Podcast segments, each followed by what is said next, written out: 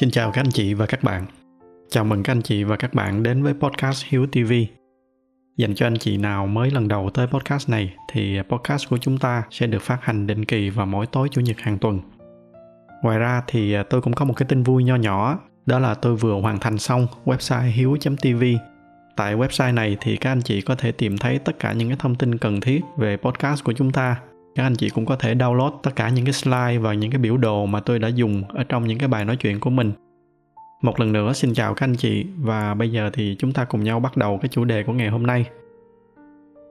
Tôi sẽ bắt đầu cái tập ngày hôm nay với một cái câu chuyện ngắn. Đó là có một lần tôi đi dự đám tang cùng với một anh bạn đồng nghiệp của tôi ở úc. Người quá cố là bạn thân của cái anh bạn của tôi trong những cái đám tang của người tây phương thì người ta thường có một cái truyền thống, đó là những cái người thân thiết. Họ sẽ đứng lên và họ sẽ chia sẻ những cái kỷ niệm với người quá cố. Thì khi mà tới lượt anh bạn tôi lên phát biểu, thì anh kể về những cái kỷ niệm thời thơ ấu của hai người. Rồi sau đó thì là cái hành trình mà bạn tôi đã chứng kiến cái anh bạn kia ảnh lớn lên và đã sống cái cuộc sống của mình như thế nào. Bài nói chuyện của ảnh rất là hay tuy nhiên cái câu nói mà động lại nhiều nhất ở trong đầu tôi, đó là cái câu kết thúc mà anh bạn tôi anh đã dùng để kết lại cái câu chuyện về người bạn của mình. Anh nói cái câu là, a life well lived. Dịch ra tiếng việt, nó là một cái cuộc đời đáng sống. Bốn chữ, nhưng mà nó cứ động lại mãi ở trong đầu tôi. Nó làm cho tôi đặt một cái câu hỏi cho bản thân mình, đó là tôi muốn sống cái cuộc đời của mình như thế nào để mà sau khi tôi nằm xuống thì tôi vẫn có thể mỉm cười là mình đã sống một cái cuộc đời đáng sống. Và từ những cái suy nghĩ đó, nó dẫn tôi tới một cái câu hỏi lớn hơn, đó là tôi muốn cái cuộc đời của mình nó sẽ được kể lại như thế nào. Và trong cái tập ngày hôm nay, tôi sẽ chia sẻ lại với các anh chị cái hành trình mà tôi đã đi tìm cho mình cái câu trả lời đó như thế nào. Trong cái bức tranh mà tôi sẽ chia sẻ với các anh chị trong cái tập ngày hôm nay, thì tôi chia nó ra làm ba giai đoạn cái giai đoạn đầu tiên, tôi gọi nó là giai đoạn đầu tư. Bởi vì theo suy nghĩ của tôi thì bất kỳ cái việc gì ở trên đời này cũng vậy. Để có được cái trái ngọt thì chúng ta bắt buộc phải có những cái ngày mà chúng ta chăm chỉ gieo trồng. Nói theo cái ngôn ngữ tài chính thì để mà có được những cái return cao, những cái kết quả tốt thì chúng ta bắt buộc phải có những cái ngày thắt lưng buộc bụng để mà đầu tư. Sẽ rất là bất hợp lý nếu mà chúng ta không có đổ công sức mà lại muốn có những cái trái ngọt sau này. Do đó, ngay khi mà bắt đầu làm chủ cuộc đời mình, ngay sau cái năm 18 tuổi, nhận được cái chìa khóa từ cha mẹ để bắt đầu tự lèo lái cái cuộc đời mình, thì đó là lúc chúng ta phải bắt đầu ngay vô cái giai đoạn đầu tư này. Vậy thì chúng ta đầu tư những cái gì? Thì theo tôi, chúng ta nên đầu tư vào bốn khía cạnh, đó là trải nghiệm, kiến thức, tài chính và mindset. Bây giờ cái câu hỏi tiếp theo đó là cái cách nào là cái cách hiệu quả nhất để đầu tư vào bốn cái khía cạnh này thì bây giờ tôi sẽ lui lại một chút để chúng ta quay trở lại cái câu hỏi ban đầu. Đó là chúng ta muốn cái câu chuyện cuộc đời của mình nó sẽ được kể lại như thế nào? Đây là một cái câu hỏi rất là quan trọng mà tôi nghĩ là ai trong chúng ta cũng nên tự đặt ra cho bản thân mình để từ đó tự đi tìm cho bằng được cái câu trả lời. Bởi vì nếu mà chúng ta không tìm ra được câu trả lời cho câu hỏi này á, nghĩa là chừng nào mà chúng ta còn chưa biết mình muốn cái cuộc đời mình sẽ ra sao thì chúng ta vẫn sẽ còn bước đi về phía trước một cách rất là lay hoay, quờ quạng. Lúc đó chúng ta sẽ không biết là mình phải nên đi về đâu. Và khi mà không biết nên đi về đâu, thì chúng ta sẽ rất dễ có xu hướng là đi theo những cái lối mòn. Thấy người khác đi thì mình cũng đi. Và khi mà đi theo những cái lối mòn, thì đó là lúc mà chúng ta bắt đầu phó mặc cái cuộc đời của chúng ta cho may rủi. Nếu mà may, thì cái lối mòn đó nó sẽ dẫn chúng ta tới những cái nơi làm mình hạnh phúc còn không may thì nó sẽ dẫn chúng ta tới những cái thứ mà chúng ta không muốn. Đến khi nhận ra thì có khi là chúng ta đã đi gần hết cái cuộc đời rồi. Do đó, theo tôi, một trong những cái mục tiêu quan trọng nhất là phải phát thảo ra được sơ bộ một cái bức tranh mà mình muốn vẽ cho cái cuộc đời của mình nó như thế nào. Nói một cách khác, đó là chúng ta muốn cái cuộc đời của mình sẽ được kể lại như thế nào sau khi mà chúng ta nằm xuống và theo tôi, cái cách hiệu quả nhất để trả lời cái câu hỏi quan trọng này, đó là chúng ta phải có thật là nhiều nguyên liệu. Mà nguyên liệu ở đây, nó chính là những cái điều mà nó sẽ làm cho chúng ta cảm thấy hạnh phúc. Càng nhiều những cái nguyên liệu này thì càng tốt. Tại sao mà tôi lại nói như vậy? Tại vì bây giờ các anh chị thử tưởng tượng, nếu chúng ta hỏi một cái nghệ sĩ piano là họ muốn cái bức tranh cuộc đời của mình nó như thế nào thì chắc chắn cái câu trả lời của họ sẽ là xoay quanh những cái hoạt động có liên quan đến piano và âm nhạc tương tự như vậy nếu chúng ta đặt cái câu hỏi đó cho giáo sư Ngô Bảo Châu chẳng hạn thì tôi đoán 90% cái câu trả lời sẽ là được sống cả cuộc đời để nghiên cứu toán và làm những cái thứ liên quan tới toán. Nhưng mà nếu mà chúng ta hỏi cùng cái câu hỏi đó với một cái người bạn trẻ nào đó vừa học xong cấp 3, chưa có biết là mình thích gì, muốn gì thì chắc chắn sẽ rất là khó để mà các em có thể trả lời cái câu hỏi là các em muốn cái bức tranh cuộc đời của mình nó như thế nào. Do đó cái câu hỏi này nó vừa là một cái câu hỏi khó, nhưng nó cũng vừa là một cái câu hỏi dễ. Khó là nếu mà chúng ta không có nguyên liệu. Nếu chúng ta không biết là mình thích gì, đam mê cái gì. Còn dễ là khi chúng ta đã biết rõ là mình đam mê cái gì, cái điều gì nó sẽ mang lại niềm vui và hạnh phúc cho chúng ta nhưng mà đam mê thì nó lại là một cái, nó như là cái ảo ảnh ở trong sa mạc vậy. Ai cũng biết là mình cần nó, ai cũng muốn có nó. Nhưng mà để có nó thì không có dễ. Có những người đôi khi là họ loay hoay cả cuộc đời mà họ vẫn không biết là mình đam mê cái gì. Vậy thì cái câu hỏi tiếp theo là làm sao mà chúng ta tìm ra được đam mê? Thì theo tôi, cái cách duy nhất để mà có thể tìm ra được đam mê của mình, đó là phải trải nghiệm cho thật nhiều bởi vì sẽ rất là khó để chúng ta có thể đứng ở bên ngoài, chúng ta nhìn vô, rồi xác định được là mình có thích hay là không thích một cái thứ gì đó hay không. Cái cách duy nhất để biết được là mình có thích nó hay không, đó là chúng ta phải trải nghiệm nó đủ lâu và đủ sâu. Tại sao mà tôi lại nói là đủ lâu và đủ sâu? Bởi vì trong đa số trường hợp là chúng ta chỉ có thể phát hiện ra là mình có thích một cái thứ gì đó hay không sau khi mà chúng ta đã trải nghiệm nó một cái thời gian đủ lâu. Tôi lấy một cái ví dụ đơn giản là chơi đàn để chẳng hạn cái thời gian đầu chúng ta tập đàn sẽ rất là dễ bỏ cuộc, bởi vì chúng ta toàn phải học những cái thứ cơ bản rất là khô khan. Rồi chưa kể là đàn hoài mà vẫn không có được một cái giai điệu nào. Cái khoảng thời gian này nó sẽ rất là chán, nhưng mà nếu mà tiếp tục tập thì từ từ các anh chị sẽ bắt đầu đàn được và từ từ sẽ tìm thấy cái niềm vui ở trong đó. Và cái niềm vui đó nó sẽ lớn dần lên, và nếu nó vẫn tiếp tục phát triển như vậy thì có thể nó sẽ trở thành một cái niềm đam mê của các anh chị do đó nếu mà chúng ta bỏ cuộc quá sớm thì có thể là các anh chị sẽ bỏ lỡ đi một cái cơ hội để mà phát hiện ra một cái niềm đam mê nào đó của mình. Nhưng mà cũng có cái khả năng là sau một thời gian, sau khi mà đã chơi thành thạo rồi, nó vẫn không có đủ cái sức hút để mà kéo chúng ta đi tiếp. Thì ít ra là chúng ta cũng đã có được một cái câu trả lời khá là chính xác cho cái câu hỏi là liệu cái điều đó nó có phải là cái đam mê của mình hay không. Do đó nên trong những cái năm tháng mới bắt đầu này nếu mà vẫn còn lay hoay chưa biết là mình thích cái gì thì các bạn cứ trải nghiệm cho thật là nhiều. Bất kỳ lúc nào có cơ hội để trải nghiệm một cái thứ gì đó mới thì hãy cứ trải nghiệm nó và làm cho tới cùng. Và những cái điều này đôi khi nó sẽ đòi hỏi là chúng ta phải đầu tư khá là nhiều thời gian. Đó là lý do mà ở trong cái sơ đồ này tôi dành hẳn ra một cái khoảng thời gian rất là lớn cho cái việc trải nghiệm này. Tổng cộng là 17 năm, từ khi mà chúng ta bước ra đời năm 18 tuổi cho tới năm 35 tuổi. Thật ra đây là cái khoảng thời gian mà chúng ta không có cái gì để mất hết. Chúng ta bước ra đời tay trắng, do đó nên cứ trải nghiệm nhiều nhất có thể. Kể cả mà sau một thời gian chúng ta phát hiện ra là đó là không phải là cái thứ mình yêu thích thì nó vẫn là một cái trải nghiệm rất là đáng quý ở trong cuộc đời tại vì xét cho cùng thì chúng ta sống là để trải nghiệm càng nhiều thứ càng tốt ở trong tập trước thì tôi có đưa ra một cái hình tượng đó là những cái lá bài ở trong cái trò chơi cuộc đời thì cái giai đoạn này chúng ta cứ chơi càng nhiều càng tốt. Và tôi tin chắc là chơi càng nhiều thì cái xác suất mà chúng ta tìm ra được những cái trò chơi mà mình thích nó sẽ càng cao. Sẽ rất là khó nếu mà chỉ chơi vài trò và kỳ vọng là mình tìm ra được ngay mình thích cái trò nào.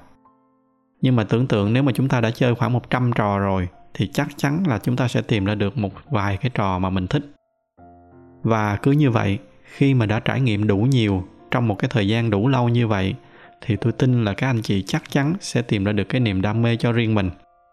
Thậm chí, tôi còn tin là nếu cái việc liên tục trải nghiệm vô số thứ ở trong một cái khoảng thời gian dài như vậy, thì cái việc mà chúng ta tìm ra được nhiều hơn một đam mê là điều hoàn toàn có thể xảy ra và đó sẽ là một cái điều rất là tuyệt vời, bởi vì đôi khi có những người họ sống cả đời mà họ không có tìm ra được bất kỳ một cái đam mê nào và đôi khi là chỉ cần một đam mê thôi là nó đã đủ nguyên liệu cho chúng ta vẽ nên bức tranh cho cuộc đời của mình rồi. Cái điều thứ hai mà chúng ta cần phải trang bị đó là kiến thức. Về cái khía cạnh này thì chắc là tôi không cần phải nói quá nhiều, tại vì ai cũng biết là tri thức là một cái điều rất là quan trọng ở trong cuộc đời. Chúng ta cố gắng chúng ta xây dựng được một cái mindset mà ở trong tiếng anh nó gọi là growth mindset. Tôi không có biết dịch cái từ này ra tiếng việt như thế nào cho nó hợp lý nhưng mà đại ý thì là chúng ta phải xây dựng được một cái tinh thần là luôn luôn học hỏi, luôn luôn tự làm mới mình. Đặc biệt là ở trong cái thời đại mà chúng ta đang sống thì cái việc tiếp thu với tri thức nó mở cửa cho tất cả mọi người. Không có phân biệt là sang hèn hay là giàu nghèo gì. Chỉ cần một cái máy tính hoặc thậm chí là một cái điện thoại có kết nối internet thôi là đủ. Cái sân chơi kiến thức bây giờ nó công bằng hơn rất là nhiều. Do đó nên chúng ta chỉ cần xây dựng được một cái tinh thần là luôn luôn cầu tiến và có những cái phương thức học hỏi và nghiên cứu sao cho nó hiệu quả. Là từ đó là chúng ta có thể nghiên cứu bất kỳ cái lĩnh vực gì mà mình muốn. Nhìn vô cái biểu đồ này, tuy là tôi để cái giai đoạn học hỏi và trau dồi kiến thức, nó nằm ở trong cái giai đoạn từ 18 tới 35 tuổi. Nhưng mà thật ra thì cái việc học, đó là cái việc mà chúng ta nên làm cả đời. Tôi để nó gói gọn ở trong cái giai đoạn này để cho cái biểu đồ chúng ta nhìn nó gọn gàng hơn thôi tiếp theo, một cái điều quan trọng khác mà chúng ta cần phải tiến hành càng sớm càng tốt, đó là cái hành trình tự do tài chính.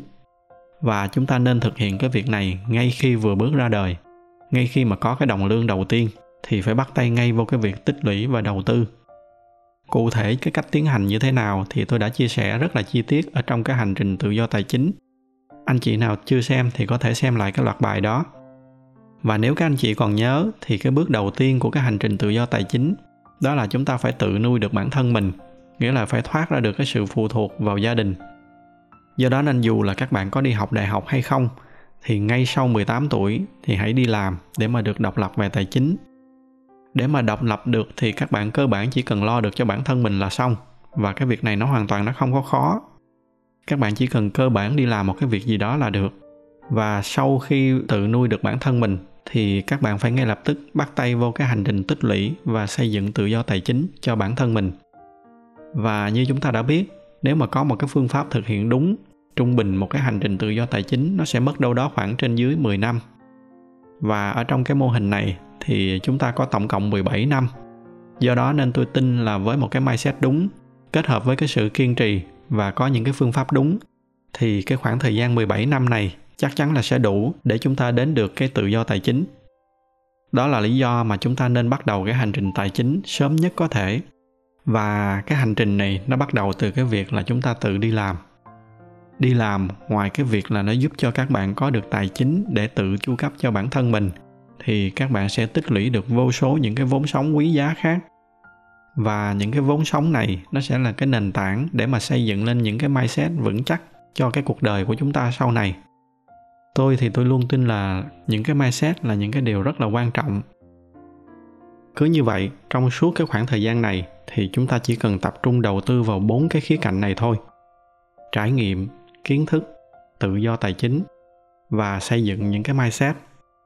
Tôi gọi bốn cái khía cạnh này đó là những cái vốn sống. Cứ liên tục như vậy, càng ngày càng tích lũy được nhiều vốn sống, thì chúng ta sẽ dần dần hiểu rõ hơn bản thân mình là ai và mình muốn cái gì rồi từ đó, chúng ta sẽ dần dần chúng ta bắt đầu mường tượng ra được cái bức tranh mà mình muốn cho cái cuộc đời của mình nó sẽ trông như thế nào. Tuy nhiên tôi cũng nói thêm là chúng ta cũng đừng có kỳ vọng là những cái gì mà mình vẽ ra ở giai đoạn này là một cái bức tranh cố định. Chúng ta đừng có xem cái bản vẽ đó như một cái bản vẽ của một cái ngôi nhà. Vẽ ra như thế nào thì sau này xây y chang như vậy. Tại vì nếu mà như vậy thì cuộc đời nó cũng rất là chán. Thay vì vậy, chúng ta hãy xem nó như một cái la bàn để chỉ cho chúng ta đi về một cái hướng nào đó. Ở trên cái hành trình đó thì chúng ta có thể rẽ ngang, rẽ dọc, tùy theo điều kiện và cái giai đoạn của cuộc đời. Nhưng nhờ cái la bàn đó thì tổng quát cái hành trình của chúng ta nó vẫn đi về một cái hướng nhất định. Đó là cái hướng mà nó sẽ mang lại nhiều hạnh phúc nhất cho chúng ta. Ở trong cái biểu đồ này thì tôi lấy cái cột mốc là 35 tuổi như là một cái gợi ý, chứ nó cũng không có nhất thiết là phải cố định ở ngay cái thời điểm này. Tại vì mỗi người sẽ có một cái cách khác nhau để thực hiện cái hành trình này. Do đó nên nó sẽ ngắn hơn hoặc là dài hơn tùy theo cái điều kiện của mỗi người. Bây giờ thì chúng ta hãy nhìn lại tổng quát những cái gì mà chúng ta đã xây dựng được ở trong cái khoảng thời gian 17 năm này. Đầu tiên, đó là vô số những cái trải nghiệm mà chúng ta đã tích lũy được ở trong suốt một cái khoảng thời gian rất là dài như vậy. Bên cạnh đó là một loạt những cái kiến thức sâu rộng mà chúng ta đã liên tục học hỏi và hoàn thiện bản thân mình rồi chúng ta cũng đã xây dựng được một loạt những cái mindset vững chắc cho bản thân mình. Ví dụ như là mindset về tự do tài chính, mindset biết đủ, rồi mindset tự do khỏi vật chất, rồi cái grow mindset để chúng ta liên tục trải nghiệm và đón nhận những cái mới, rồi mindset về sự kiên trì và không có bỏ cuộc, làm cái gì thì cũng làm tới nơi tới chốn. Và rất là nhiều những cái mindset khác nhau thông qua cái quá trình liên tục trải nghiệm và học hỏi này sau lưng chúng ta khi đó là một cái tấm lá chắn vững chắc của cái sự tự do tài chính. Từ nay thì cuộc sống của chúng ta nó không còn phải chịu sự ảnh hưởng của tiền bạc nữa. Và quan trọng nhất, trước mặt chúng ta là một cái la bàn, chính là cái bức tranh mà mình đã phát thảo sơ bộ về cái cuộc đời mà mình muốn nó sẽ trông như thế nào. Lúc đây là mình đã biết rõ mình muốn làm gì và cái điều gì nó sẽ mang lại hạnh phúc nhất cho mình. Với những cái nền tảng như vậy từ nay chúng ta có thể tự do tận hưởng cuộc đời theo bất kỳ cái cách nào mà mình muốn. Giả sử nếu mà chúng ta thích xây dựng gia đình, thì chúng ta hoàn toàn có thể xây dựng gia đình. Với một cái nền tảng tài chính vững chắc của cái sự tự do tài chính, thì nó sẽ cho phép chúng ta chu cấp cho gia đình mình một cái cuộc sống rất là tươm tất. Bên cạnh đó, với những cái mindset mà chúng ta đã xây dựng được, thì nó sẽ là một cái chỗ dựa rất là vững chắc cho gia đình của chúng ta. Ngoài ra, thì với cái lượng kiến thức sâu rộng mà chúng ta đã tích lũy được thì chúng ta có thể truyền đạt và nuôi dạy con cái một cách tốt nhất. Với những cái nền tảng như vậy thì chúng ta có thể hoàn toàn yên tâm để mà enjoy cái cuộc sống gia đình, cùng cái gia đình nhỏ của mình tận hưởng cái cuộc sống tới những cái cung bậc hạnh phúc nhất. Còn giả sử cuộc sống gia đình nó không phải là lựa chọn của chúng ta, giả sử nếu mà chúng ta thích kinh doanh hay làm việc thì chúng ta hoàn toàn có thể tự do thoải mái kinh doanh và làm việc theo ý mình khi đó chúng ta kinh doanh với một cái tâm thế là mình vẫn còn những cái tấm lưới an toàn ở phía sau. Với cái tâm lý như vậy thì chúng ta có thể dễ dàng chơi những cái game rủi ro nhất mà vẫn không có sợ bất kỳ cái điều gì. Chúng ta sẽ dễ dàng mạo hiểm hơn hơn là những cái người đang cầm sổ đỏ của gia đình ra để mạo hiểm. Năm ăn năm thua, lỡ mà thua là cả gia đình ra đường. Tôi thì tôi không tin là trong một cái ván bài, những người đó sẽ là những người có lợi thế họ sẽ luôn luôn họ phải thương lượng ở trong những cái vị trí thế yếu. Chưa kể là ngoài tiền, thì phía sau lưng của chúng ta là một loạt những cái kiến thức vững chắc, những cái mindset hữu ích, thì cái game kinh doanh của chúng ta lúc này nó sẽ rất là thú vị. Và cái điều quan trọng đó là suốt cái hành trình này, dù có đi lên hay đi xuống, thì chúng ta vẫn luôn luôn ở trong cái trạng thái enjoy. Chưa kể là với những cái sự tự do mà chúng ta đã xây dựng, thì chúng ta hoàn toàn có thể chơi nhiều trò cùng một lúc mà chúng ta vẫn có thể chơi tốt và enjoy nó. Ví dụ chúng ta có thể cùng lúc chơi cả cái game kinh doanh và cái game gia đình. Và chắc chắn là với cái nền tảng về tài chính, kiến thức và mindset mà chúng ta đã xây dựng được, thì cả hai game này chúng ta đều có thể chơi nó ở cái mức xuất sắc nhất. Thậm chí là nhiều hơn nữa thì chúng ta vẫn có thể chơi tốt. Đây chính là giai đoạn mà chúng ta có thể tận hưởng những cái thành quả từ những cái năm tháng đầu tư và gieo trồng của mình nhờ có những cái năm tháng đầu tư đó, nên lúc này chúng ta có thể rảnh tay để mà đi tìm cái hạnh phúc cho mình. Chúng ta hoàn toàn có được cái tự do để mà đi làm bất kỳ cái điều gì mà nó làm cho mình thấy hạnh phúc. Và dần dần, những cái hạnh phúc này nó sẽ càng ngày càng lớn và nó sẽ đưa chúng ta bước vô những cái tầng cao nhất của cái tầng tháp hạnh phúc. Đó là khi mà chúng ta bắt đầu chúng ta đi tìm tới những cái niềm vui mà nó vượt qua những cái hạnh phúc riêng cho bản thân mình khi mà chúng ta bắt đầu chúng ta đi tìm cái hạnh phúc ở trong cái việc mang lại giá trị cho xung quanh. Đây là lúc mà chúng ta bắt đầu gây dựng thêm một cái con đường thứ hai. Đó là một cái con đường chia sẻ. Chia sẻ lại hạnh phúc của mình cho những người khác. Là lúc mà chúng ta bắt đầu có thể cho phép bản thân mình được nghĩ tới những cái legacy mà mình sẽ để lại sau khi mà chúng ta bước ra khỏi cái cuộc đời này khi nhắc tới cái khía cạnh chia sẻ này, thì có thể nhiều người nghĩ ngay tới cái khía cạnh từ thiện. Nhưng mà thật ra thì nó có thể ở rất là nhiều những cái hình thức khác nhau. Nó có thể là khoa học, khi mà chúng ta được tự do toàn tâm toàn ý vào việc nghiên cứu một cái giải pháp nào đó, hoặc có thể là lập ra những cái công ty hay một cái tổ chức nào đó để mà giải quyết một cái vấn đề nào đó cho xã hội. Hoặc nó có thể chỉ đơn giản là chia sẻ lại những cái kiến thức mà mình đã tích lũy được cho xung quanh cho những cái thế hệ trẻ hơn. Tóm lại, nó có thể ở bất kỳ cái hình thức nào, miễn là nó mang lại hạnh phúc cho chúng ta và nó mang lại giá trị cho xung quanh. Lúc này có thể chúng ta sẽ giảm dần cái sự tập trung của mình vào những cái hoạt động chính xưa giờ và bắt đầu tập trung nhiều hơn vào cái hoạt động chia sẻ này. Bởi vì một cái lý do đơn giản, đây là lúc mà chúng ta bắt đầu chúng ta đi tìm những cái tầng cao hơn của hạnh phúc và cái hành trình này có thể cũng sẽ có rất là nhiều gặp gần, chứ không hẳn là êm xuôi. Nhưng mà dù có gặp gần, thì với những cái nền tảng mà chúng ta đang có, nó vẫn là một cái hành trình rất là hạnh phúc. Rồi khi mà nó đã phát triển tới một cái tầm nào đó đó sẽ là lúc mà chúng ta bắt đầu để chuẩn bị cho cái sự kế thừa, cho cả cái hoạt động chính và cái hoạt động cho đi này. Nếu mà cái hoạt động chính đó là một cái gia đình thì cái sự kế thừa nó sẽ là truyền lại cho con cháu mình những cái wisdom, những cái principle mà mình đã thu thập được. Các anh chị để ý là tôi không có nói về cái việc là mình để lại tiền bạc cho con cháu. Tôi có một cái suy nghĩ là không có nên để lại tiền bạc cho con cháu mình.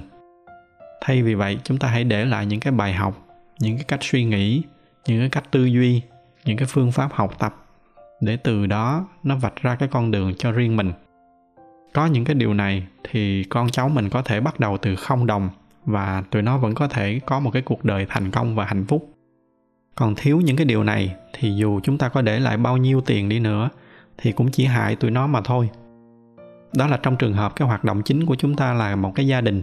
Còn nếu như ở trong cái ví dụ thứ hai, cái hoạt động chính của chúng ta không phải là một gia đình mà là một doanh nghiệp chẳng hạn, thì đây sẽ là cái khoảng thời gian mà chúng ta chuẩn bị và đào tạo lại cái lớp lãnh đạo kế thừa để từ từ truyền lại cho họ. Tương tự như vậy cho các hoạt động chia sẻ. Tới một lúc nào đó thì chúng ta cũng sẽ bắt đầu chuẩn bị cho cái sự kế thừa. Bởi vì chúng ta đều muốn những cái hoạt động đó nó vẫn sẽ được tiếp tục sau khi chúng ta ra đi. Cái mục tiêu chính của chúng ta ở trong giai đoạn này là tập trung vào việc xây dựng những cái sự chuyển giao này sau khoảng thời gian đó là khoảng thời gian mình bắt đầu mình lui dần về phía sau, để mà mình quan sát và hướng dẫn những cái người kế thừa. Và từ từ chúng ta có thể lui lại, nhìn mọi thứ tiếp tục hoạt động mà không có chúng ta. Lúc này là lúc mà chúng ta có thể wrap up lại, tổng kết lại những cái bài học, những cái kinh nghiệm, những cái wisdom mà mình đã có.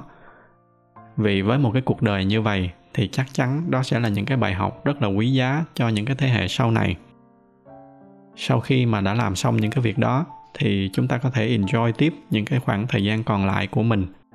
Để rồi chúng ta nhẹ nhàng, chúng ta bước qua cái mốc 70 và enjoy những cái năm tháng cộng thêm của mình. Và mỉm cười, chờ ngày mà chúng ta chia tay một cái cuộc đời đáng sống.